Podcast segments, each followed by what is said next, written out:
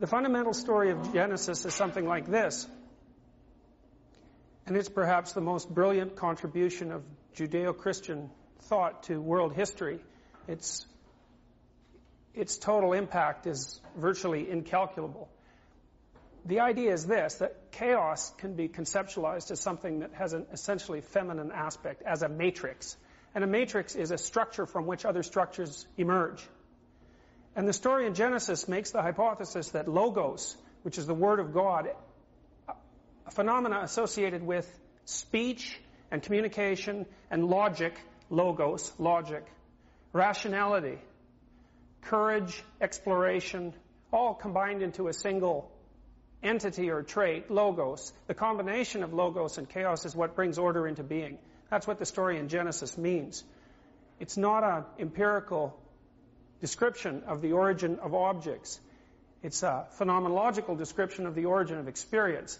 The idea being that without the piercing glance of whatever consciousness is, whatever the background of experience is, the matrix, chaos, cannot be conceptualized as real. It takes the interplay between the feminine principle, chaos, and the masculine principle, logos, in order to produce being. Now, that's of substantial importance when you give some consideration to the fact that immediately in Genesis, after the establishment of livable order,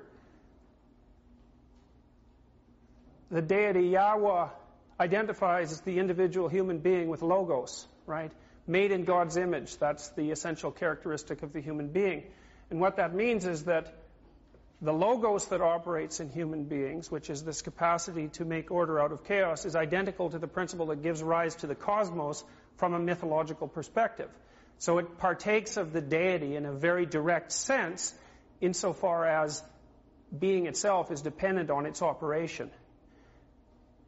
Now, it's still possible to claim given that perspective, that a story with that sort of structure is superstitious and that it doesn't bear any relationship to what actually constitutes reality. But you have to understand that that story, old as it is, is predicated on older stories and it's on the ground that those older stories established that our entire concept of natural rights rests.